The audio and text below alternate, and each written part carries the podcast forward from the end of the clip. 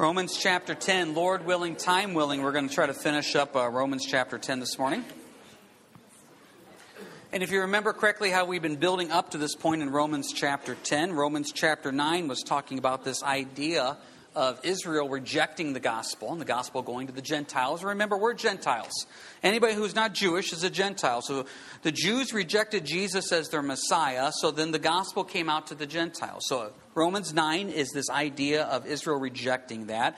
Romans ten is that there's still a chance here for Israel. They need the gospel. And Romans eleven is what happens when Israel gets saved. And that's what we're going to be building up to here as we're continuing our study through the book of Romans. But to really understand this, and the reason we're so passionate about this concept of Israel getting saved is you have to remember the idea of the Bible, especially when it comes to end times. So much of it centers around the Lord and Him working with Israel. We're living in this age right now where the focus is on the church, the body of Christ. And the church, the body of Christ, is predominantly obviously made up of Gentiles. So we kind of think it's all about us. Well, in Romans eleven, Paul makes it pretty clear that, yeah, guys, it's not all about you as much as you think it is. God still has a special place for the Jews, and we need to remember that. And that's what we're building up to. But as we're talking about this idea of the gospel going out to the Jews, we're also then applying it to us personally. What does it mean for us to understand the gospel and to go out and share that with other people? And really our springboard for this goes back to Romans nine, verse one. I tell the truth in Christ, I'm not lying, my conscience also bearing me witness in the Holy Spirit, that I have great sorrow and continual grief in my heart, for I could wish that I myself were accursed from Christ for my brethren, my countrymen, according to the flesh. And we did that study a few weeks ago, and, and it was really that passionate idea of Paul cared so much, cared so much about Israel, about the Jews, that he was basically saying, let me be accursed from Christ, let me be cut off from Christ, let me go to hell, if that would mean that Israel, if the Jews could be saved. And what a heart, what a passion. And so we then started studying that out, and it came to this point to really understand the gospel and to really share the gospel. You can't share the gospel until you have experienced the gospel. And when you personally have experienced what Jesus Christ does for you, that then spurs you on to go tell other people. If you're not really understanding what Christ has done for you, there's always going to be a part of you that says, well, what's the big point? Why would I go tell other people about it? And what happens is we get so stuck into living our lives that we forget this whole purpose of spreading the good news of Jesus Christ. Christ has so changed our lives that we want to go tell people about what He has done for us. And that's where we got to. If you look in Romans ten, verse thirteen, whoever calls on the name of the Lord shall be saved. This idea that this salvation is open to anybody. Whoever calls on the name of the Lord shall be saved. Well, how does one then hear about this? If, if, if it's, I have to call on the name of the Lord, well, where am I going to get this information about who Jesus is? Look at verse fourteen. How then they shall call on Him in whom they have not believed? How shall they believe in Him of whom they have not heard? And how shall they hear without a preacher? And how shall they preach unless they are sent? As it is written, how beautiful are the feet of those who preach the gospel of peace, who bring glad tidings of good things. So remember how this all comes together. God has chosen us. God has called us. It's all based on grace. Ephesians two, eight, and nine, for as by grace you have been saved through faith, not by works, lest any man should boast. So let's make this clear. God has chosen us. God has called us. Now God has chosen us to be used in the process of telling other people. He wants to use you. He has chosen to use you to help spread this message. Now, why did He do that? I honestly don't know. Because we don't sometimes do a very good job with that, do we? In fact, in the book of Revelation, when the Lord wants to get the gospel message out to the world, He makes it clear He's just going to have angels flying over earth proclaiming the gospel. That's how He's going to get that message out. You know, so often I look at me and I look at what I've done for the Lord, and it's like, man, Lord, I've probably screwed up more than I've helped. Why do you want to do this? But as parents, don't we always want to be around our children? And we want our children to be working with us? That's something I struggle with. Because couldn't we do it quicker, more efficiently, and more effectively if we would do it by ourselves? Having a three-year-old help does not help in any way whatsoever. My, my three-year-old Tyrus, he's got this little television show. He's this little cartoon he likes to watch. Some of you, if you got little kids at home, may have seen it. It's called Daniel Tiger's Neighborhood. And he loves that show. So Daniel Tiger likes to be a helper. So he walks around the house, Tyrus does, and he talks about being a Daniel Tiger helper. So the other day I was out in the garage. I was cleaning out the garage, working on that, and Tyrus wanted to be a Daniel Tiger helper with the garage. So I look over at him. He's got my big claw hammer. I don't know what he's planning on helping with that, you know? It's more work to watch out for him. It's more work to say, Tyrus, what are you doing? It's more work to say, Tyrus, put that down. I got less accomplished. It took longer. It was frustrating at some levels. But it's also pretty neat to see my little three-year-old out there wanting to be a Daniel Tiger helper. I think sometimes spiritually, the Lord looks at us and says, I could work better without you. I could be more efficient, more effective. And to be honest, sometimes you frustrate me. But I like working with my children. We have this wonderful place of privilege and responsibility when it comes to getting a chance to spread the gospel. God has chosen to use us to do that. So what does that look like? Well, verse fourteen, how then they shall call on him and on whom they not believe. How are people supposed to call on the name of the Lord to be saved? Verse thirteen, if verse fourteen, how they shall believe in him of whom they have not heard. So how am I supposed to call on the name of Jesus to be saved if I don't even know who Jesus is? And how am I supposed to know about Jesus, verse fourteen, if I don't have somebody preaching to me who Jesus is? Think about that. That's the responsibility we have of going out there and sharing that good news. Look at the wording here. There's words like call, to call on Christ, to believe on him. And as if you weren't with us last week, I'll hit it real quick. Believe does not mean just merely acknowledge that God exists. I believe in God. No, believe means to place your faith, your trust, your life in him. I've met very few people who actually do not believe in God. Almost everybody I've met who claims to be an atheist is really just a lukewarm atheist, you know. They kind of believe, they kind of don't, they really don't know. Most everybody believes in this concept of God, but that's not a belief unto salvation. That's just merely intellectually acknowledging there's a greater power than you. That's not what we're talking about. This is placing your life in them. This idea of hearing, they need to hear. They need to hear the gospel presented. And then someone needs to preach it to them. So let's talk about those words. We've talked about call. We've talked about believe last week. What about hearing? Hearing. Right now, you guys are hearing me speak. Now, some of you are listening and some of you aren't.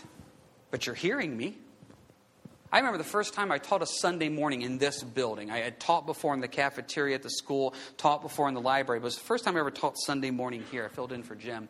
And I remember teaching, and distinctly to my left over there, watching someone fall asleep as I'm teaching. You know, I'm constantly scanning the crowd, and, and I've been teaching for eighteen years now. I know when people are paying attention. I know when they're not. I know when people are doodling and it looks like they're taking notes. No one is that excited about what I said. Oh my goodness, this is just the best thing ever. No, you're you're playing tic-tac-toe with your wife, you know? I mean, that's what you're doing. I've shared with you the story before of one time watching this gal fervently take notes and just just constantly writing down through the whole message. And then afterwards, as we walked through the sanctuary to clean up, I saw where she was sitting and she left the notes there, and I thought this was pretty cool. And she was actually just making a grocery list. So anyway, some people hear, but they're really not listening. How many people heard Jesus speak? How many really listened? How many times can you talk to someone and they can repeat verbatim what you just said, but they really didn't listen? You know, there's this passage that we always talk about. Having ears to hear, let them hear. And you've heard me say this before. If God says something once, you know it's important. If he says it twice, pay attention. If he's saying it three times, you really better be listening. That phrase, he who has ears to hear, let him hear, is mentioned ten times in the Bible. Because the point is, God is trying to tell you, are you really listening to me? Yes, Lord, I'm listening to you. I can quote to you the Ten Commandments. No, are you really listening? See, here's the thing. You can go out and share Christ with people, and they will listen and hear. But are they really going to let it impact their heart? So they have to have ears to hear. And that's why it's so vital before you go out and share the Lord. Pray, be fasted, be ready, and say, Lord, let your spirit move in their hearts and life. So that way, when you open a door for me, get a chance to share, the ground is prepared.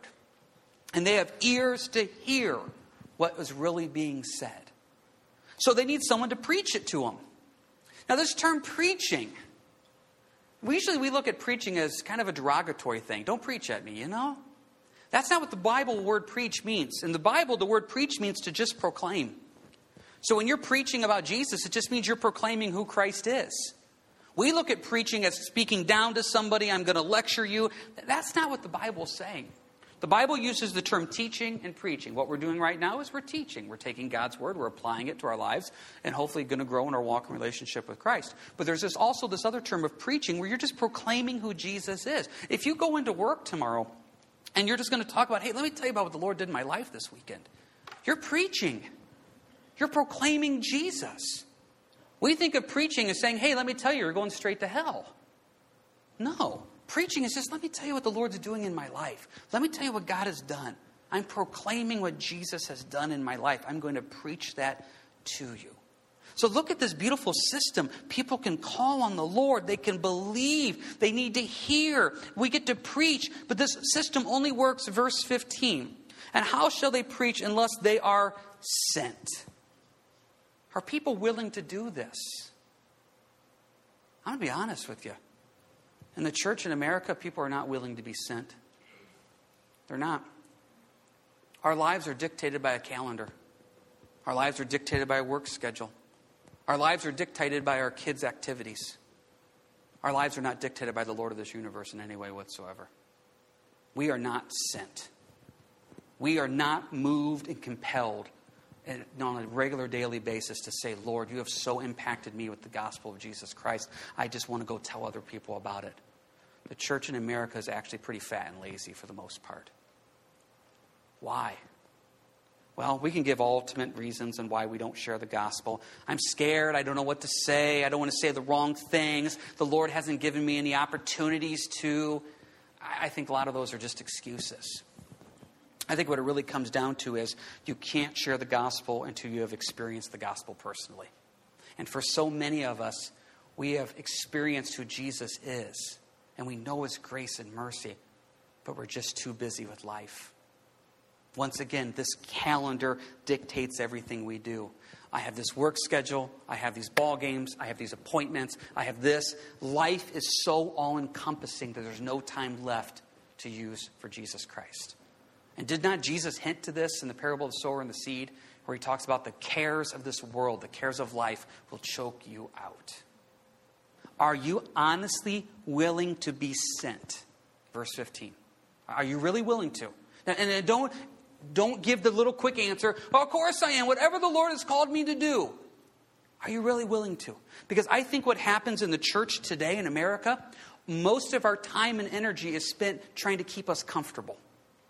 Let's just keep the church comfortable until Jesus returns.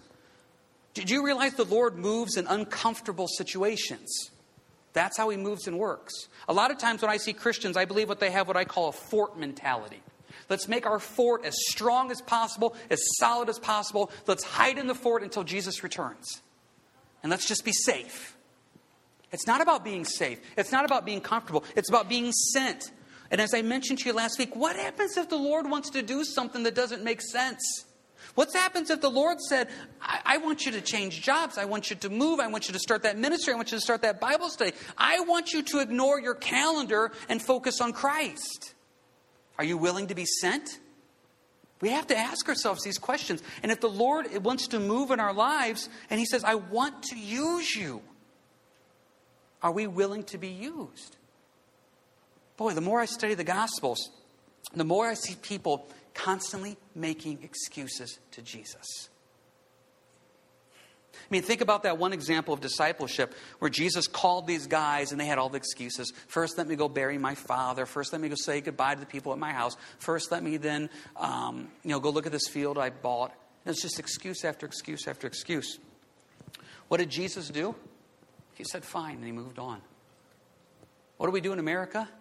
Oh, okay, it, it doesn't work for you here right now. Well, what works for you? Let me do everything I can to make you as comfortable as possible. Jesus' altar calls were very simple. Do you want to follow me? No? Okay, I'm going to the next town. We got to be careful that we're not preaching a gospel of being comfortable in Christ. It's a gospel of you are saved by grace, grace alone. God has chosen you. God has called you. Now, are you willing to be used by him and to be sent by him? Remember, it's not what I do that shows I'm saved. I'm saved by what Christ did on the cross. But because I am saved, I hope that my life is a reflection of what Jesus did. And just, just really ask yourself, Are you willing to be sent? Because if you're not willing to be sent, I think you're going to walk around in a dryness and a bit of a spiritual emptiness. Because look at the next passage here in verse fifteen. How beautiful are the feet of those who preach the gospel of peace, who bring glad tidings of good things. You know, if God calls something beautiful, I think we need to pay attention to that. God says, if you're spreading the gospel, you have beautiful feet. It's an interesting phrase. So I looked up the word beautiful to see what else the Lord calls beautiful in the Bible. And he, and he calls certain things beautiful. But when it's dealing with inanimate objects, he calls spreading the gospel beautiful, but he also calls praise and worship beautiful. I think that's fascinating. Because in Psalms, it's uh, Psalm one forty-seven, it, it talks about how praise is beautiful. Now just think about that. From God's perspective, sharing the gospel and glorifying him are two things that he says are beautiful. I was just talking to a guy before the eight thirty service, and we were talking about the idea of praise and worship. And just this harsh reality of a lot of people don't have praise and worship throughout the week. Their praise and worship consists of maybe Sunday morning or Wednesday night, and that's the only time they're really stopping and praising the Lord. Think about that for a second. That's got to be a little empty, I would think. If God has created us for his glory and his purpose, and I love John fifteen eight because I think it combines both things, that God has called us to be his disciples and he's glorified. He's glorified in us bearing fruit for him. So you see the idea of glorifying him, worshiping him, but you also see the idea of making disciples, that idea of bearing fruit. You combine those two things together. Psalm one forty-seven, Romans chapter ten, God believes the gospel being presented is beautiful. He believes praise and worship is beautiful. But yet, do we really think those two things are beautiful? I mean, do we really think that those two things are the most beautiful thing that can happen on this world? I don't know if we would believe that. You know what I think we would believe is beautiful? Double time at work. That's beautiful. Three-day weekend. That's beautiful. Our life consists of what we deem beautiful, something that impacts us. It's a beautiful day. The sun is shining. It's beautiful. Maybe we need to look at this from God's perspective. His perspective of beautiful, sharing the gospel and worshiping him. What would happen if you had a whole day planned? A whole day planned. You were going to get this done around the house. You were going to do this outside. And you were going to get this day just full of complete with all these little things. You could lay in bed at night saying, look at what I accomplished. I have done good today. I like those days. What would happen if it was a day just full of spreading the gospel and worshiping the Lord? Isn't it interesting that God would call the second day more beautiful than the first day? Well, I didn't accomplish anything. Oh, yeah, you did. You accomplish things from God's perspective. I have really tried to train myself lately before I even get out of bed. You've heard me say this before. Committing my day in prayer to the Lord, saying, Lord, I am just a vapor. I'm a list guy. I like to make a list. This is who I need to contact. This is what I need to do. And I can make my day focused on that list. And then I will lay in bed at night saying, I accomplished this list. I feel good. What I'm really trying to train myself to do is, okay, Lord, what do you want me to do today? What is beautiful in your eyes? Worship? Spreading the gospel? Yeah, but Lord, I'm not getting anything done. Well, you're getting something done for eternity. And that's our focus where it needs to be. Just remember that. God thinks it's beautiful when your feet are spreading the gospel. God thinks it's beautiful when you're taking time to worship. He appreciates your hard, good old work attitude. But he really thinks it's beautiful when you just worship him and tell people about him. So we get a chance to spread the gospel. Well, then amen. Well, what about verse sixteen? But they have not all obeyed the gospel. For Isaiah says, Lord, who has believed our report? Verse sixteen is saying, not everybody's going to get it. I remember when I first got saved, I was going to tell everybody I met about Jesus, even if they didn't want to know about it. I was going to shove it down their throat. And I remember the first time I was rejected. I was at school. I was a junior in high school. And we were circled up on the floor, sitting beside people. And I was talking to this other classmate of mine. I was telling him about Christ. So I spread the gospel. I told him about Jesus. And I said, do you want this? Do you want to get saved? He said, no. I didn't know what to say. I said, you don't want this? He goes, no. And I was just lost for words. I said, do you realize you're going to go to hell? He goes, yeah. Are you okay with that? Yeah. I had no idea what to do. Somebody could reject this? Why would anybody reject this?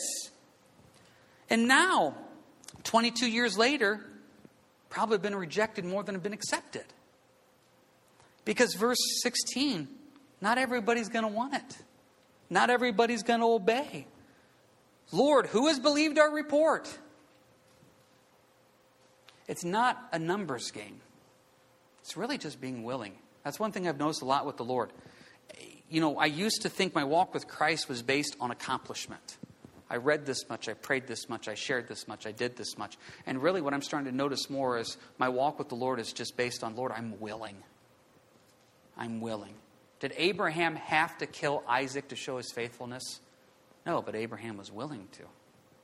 Are we willing to be sent? Are we willing to go out? Am I willing to proclaim? Am I willing to say, Lord, I'm okay with being uncomfortable because you are my Jehovah Jireh and you will meet every one of my needs. So how do we do this then? Verse seventeen, so then faith comes by hearing and by hearing the word of God. This verse is just so vitally important to me. I absolutely love this verse. Faith comes by hearing and by hearing the word of God. You want to grow in your faith and your relationship with Christ. It is vital that you understand and are part of God's word. You, you can't do it on your own. You, you can't. It has to be focused on the word of God. This is a pet peeve of mine. I'm not picking on any ministry, pastor, church. I don't mean it that way, but so often you see churches that say they preach the Bible, and what they mean is they say one verse, and then the pastor talks for a half hour. I firmly believe, I love the verse by verse, chapter by chapter. Let's just get into the Word of God and just talk about it, because faith comes by hearing and by hearing the Word of God. Do you know what this means? Let's just flip this around for a second. That means if we're not in the Word of God, your faith isn't growing. Do you ever think about that? We used that example earlier about worship. How sad it would be if that's the only time of worship people had. How sad would it be if this is the only time that people are in the Bible all week? And then they wonder why their walk with the Lord is, is not a walk, it's a crawl. Because faith comes by hearing and by hearing the Word of God. Now just be careful with this. Don't start turning into your time in the Word of this legalistic have-to homework. That's not what we're talking about.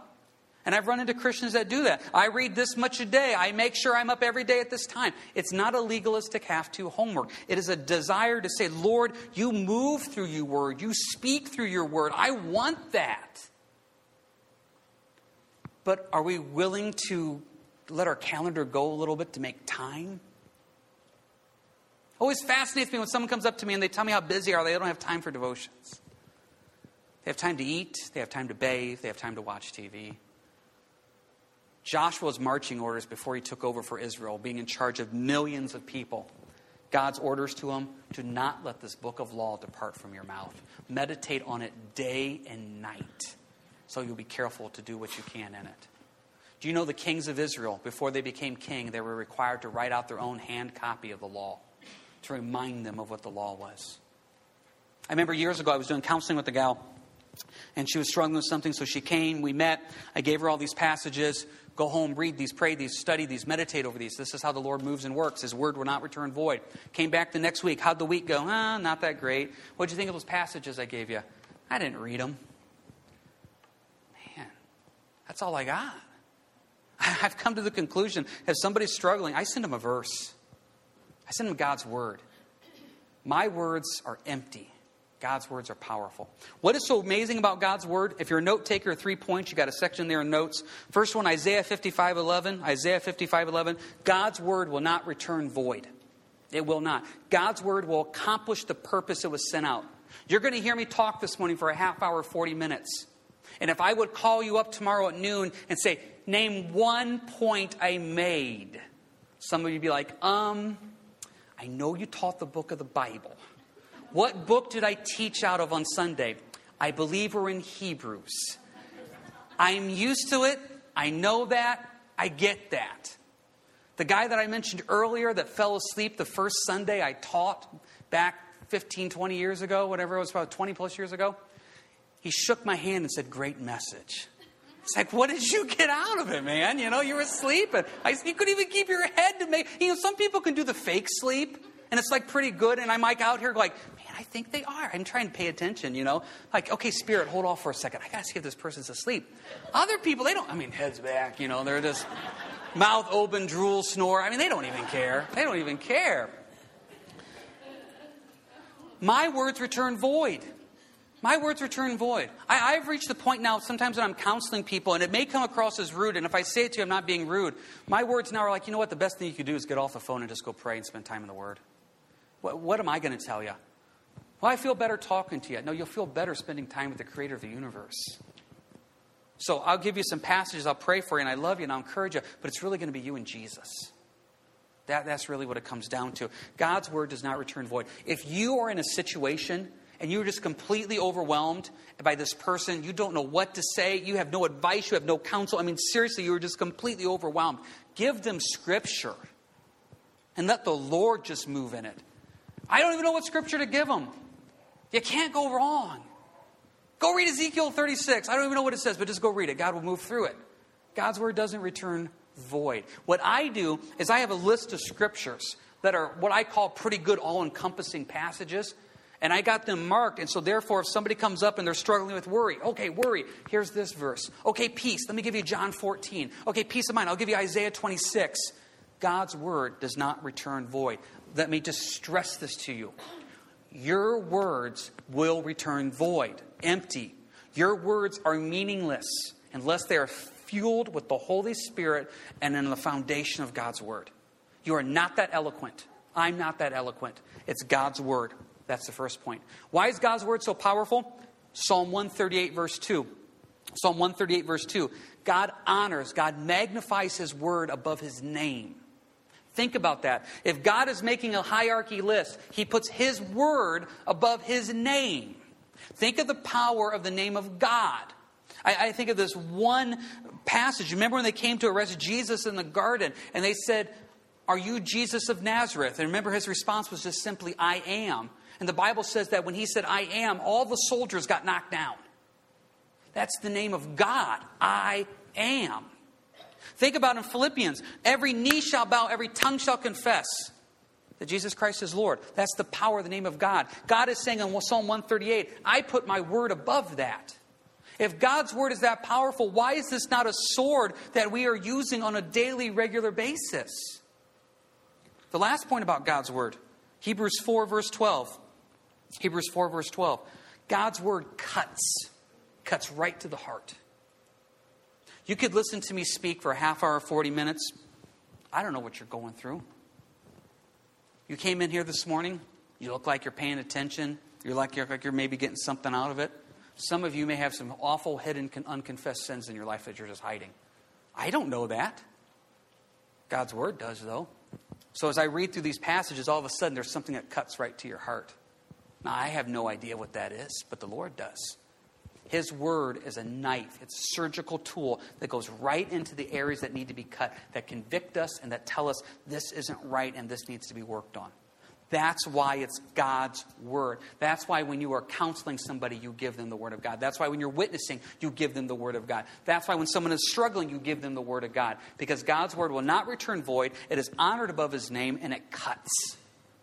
Remember those three points. It has to be the word. Faith comes by hearing and by hearing the word of God. If you want your faith in the Lord to grow, get into the word.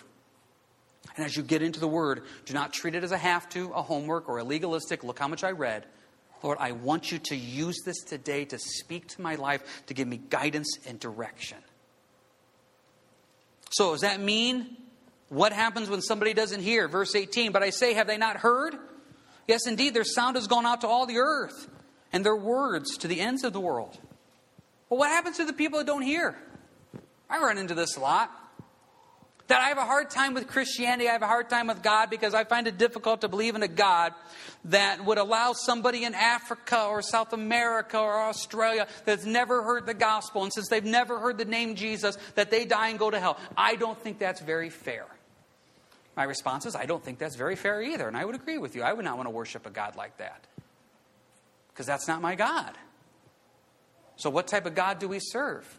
We serve a God that's told me right here in verse eighteen, their sound has gone out to all the earth and the worlds to the ends of the world. God's word is getting out there. Now, if I'm feeling a bit sassy, sometimes I say to the people that come up to me and say that, well, what are you doing to go tell the person in Africa then about the Lord? It's amazing how frustrated I am with God that people in Africa are dying without hearing Jesus. Well, why don't you go do something about it?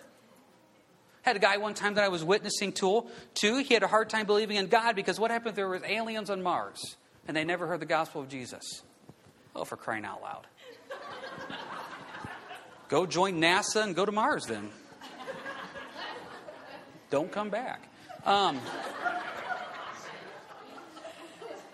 those are rabbit trails. Those are deflections. Because what I've noticed is once you shoot down that argument, well, I have a hard time believing God that allows little kids to get cancer. It's just deflections. It's just, this is just what they, listen, do you want to know about Jesus? Because I'll tell you about Jesus. If you want to talk about the people in Africa that don't know about Jesus, we could talk about that some other time. But where are you going to go when you die? But let's talk about those people. Because the Lord has just told me that the word has gone out. How has the word gone out? Well, the word's gone out through you guys. In one way, we support Gospel for Asia. You know what Gospel for Asia is doing? They're sending missionaries over to Africa, to Asia, to tell people about the Lord. There was an opportunity that popped up where someone came up and presented to us a, a study Bible for the nations of Africa, and the church supported that, helping the gospel go out there. Okay, but what about those people that are out in the middle of the wilderness and all this other type of stuff? Well, let me give you two examples in the Bible of how the Lord divinely took care of people. First one is uh, Philip and the Ethiopian eunuch. If you remember correctly the story from the book of Acts, Philip is ministering. The Holy Spirit says, go out into the desert, the wilderness. Philip goes out to the desert, the wilderness. He sees the Ethiopian eunuch's chariot, and the Spirit says, go talk to the person in that chariot. So Philip does, and what does Philip do? He tells him about Christ. God-ordained, Holy Spirit-led. Or what about Peter and Cornelius? Peter has a vision. Cornelius has a dream. God brings these two people together. And next thing you know, here they are. I firmly believe that the Bible shows me and teaches me that if somebody wants to know about Jesus, God will divinely arrange a meeting between someone to proclaim Jesus to them and the heart that wants to know.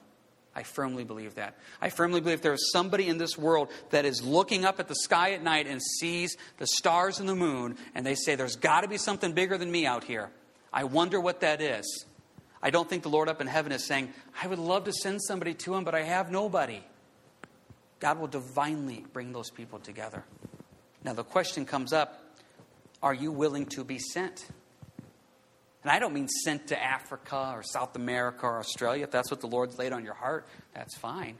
I'm all for missions. Do you realize how many people here in Northwest Ohio need to know about Jesus? There's a pretty big mission field around here. Are you willing to be sent? Are you willing to take yourself out of the comfort zone that you're in and say, Lord, whatever you lay on my heart, I am willing to do for the sake of the gospel of Jesus Christ? Because I want my feet to be beautiful, presenting the gospel, and I want my mouth to be beautiful and proclaiming the praises of who you are. I want to do what John fifteen eight says. By this my Father is glorified when you produce much fruit, and by this you are my disciples. That's what I want to do. But for me to do that, I have to passionately care about what Christ has done in my life first. And when you really start to understand what the Lord has done in your life, then you're going to want to tell everybody else about what he's doing. You want to preach it. You want to proclaim it. But if you're not moved by what Jesus has done in your life, why would I want to read more? Why would I want to pray more? Why would I want to go tell people about it? I mean, I love Jesus. I love the Lord. It's great and all that type of stuff. Man, when you really realize what the Lord has done, it just moves you. And as it moves you, you're like, I can't. I can't sit still. I can't be the same. Not because of my works. I want to make that abundantly clear. It's not because of what I do, but because of what the Lord has done in my life. I just want things to be different. And I'm willing to stop and say, Lord, it is no longer my schedule. It's no longer my calendar. It's no longer my life. I am here. You use me in whatever capacity or way you called me, and I just want to do it. I just want to do it. Not, I'll try to schedule it in. Not, oh boy, this is a busy week with the kids. This is what I've noticed for Dawn and I. The busier the week, the more the Lord will ask of us to say, am I really number one? Do not become the Christian that pushes God off to the side. Let's just get through this month. This is a really busy month. And once we're done with this month, Lord, whatever you, oh, come on. Right here, right now, today, Lord, what can I do for you? Not because I have to, but because I want to.